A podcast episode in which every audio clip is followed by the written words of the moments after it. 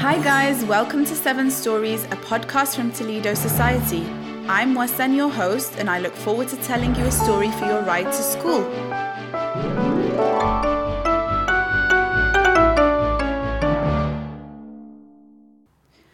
No more plastic. Woohoo! screamed Omar as he put his head out of the bus window.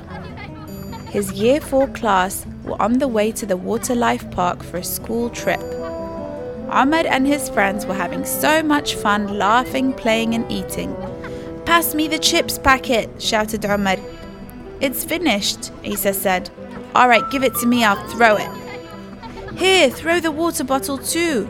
Ahmed opened the window a little more and threw the chips packet and the water bottle out of the window.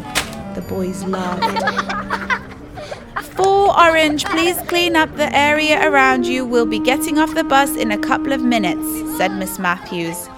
Isa said, Here, take this and throw it out the window too. Good cleaning up, scoffed Ahmed.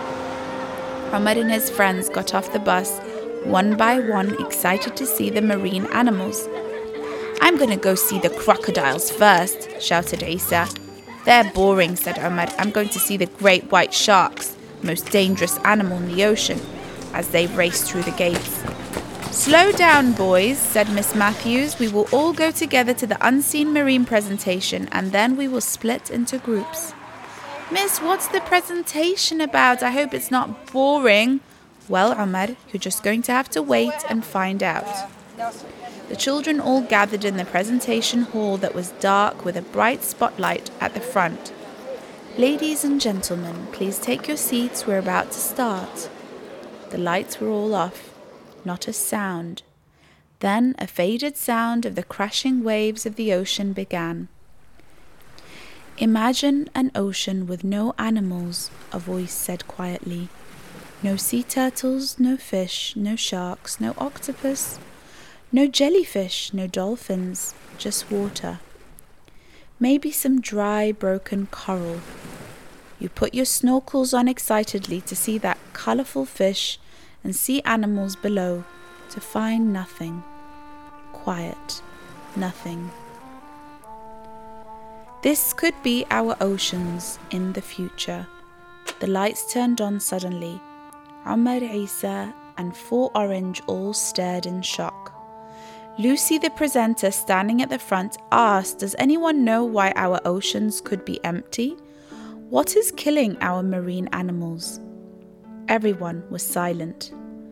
One little hand popped up at the back. Yes, the girl at the back. Plastic? Miriam said, unsure of her answer. Yes, said Lucy. That is one of the main reasons, and the reason I wanted to talk to you today. Did you all know that 8 million tons of plastic rubbish is thrown into our oceans each year? Some animals are hungry. They don't know that plastic is not food and they eat the plastic. It kills them because it hurts their stomachs so much. Imagine if you ate all the plastic rubbish in your bin. Your stomach would be very upset, wouldn't it? said Lucy. My mummy said that sometimes plastic can get caught on ducks' heads and choke them, said Miriam confidently. That's right, said Lucy. Just last month, a whale in Spain died because it ate 30 kilograms of rubbish that humans had thrown in the ocean. Omar and Isa were shocked. They didn't want sea animals to get hurt or die. Omar thought about all the fun times he had gone snorkeling with his uncle on their holiday in Egypt.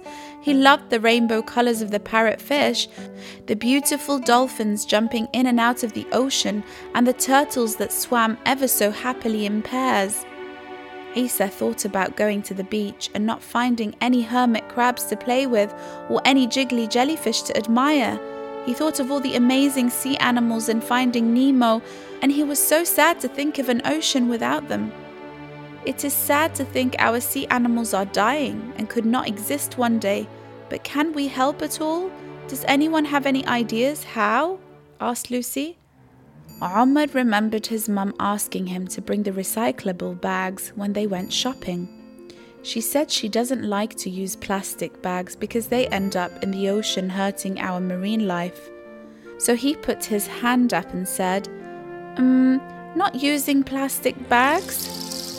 Lucy was impressed. Yes, young man, you're right. Not just plastic bags, but all plastics can harm our marine life. Instead of using plastic bottles, you can use a glass bottle or reuse your plastic bottles, containers, and plastic spoons again and again. Any other ideas? asked Lucy. Maryam from Four Orange said, Put your rubbish in the bin. Yes, exclaimed Lucy. Throwing rubbish on the floor can harm our animals on land like birds, cats, and dogs. It can also harm sea animals if the wind blows the rubbish into the ocean.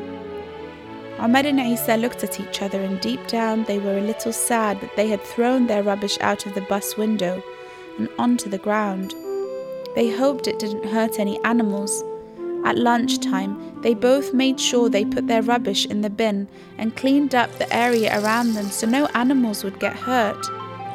Keeping our environment clean is part of Islam. If we harm animals, Allah will ask us, Why did you hurt this animal? Allah loves us to be gentle and kind in everything that we do. So remember to put your rubbish in the bin. Use less plastic and look after the world around you, or else it may just disappear.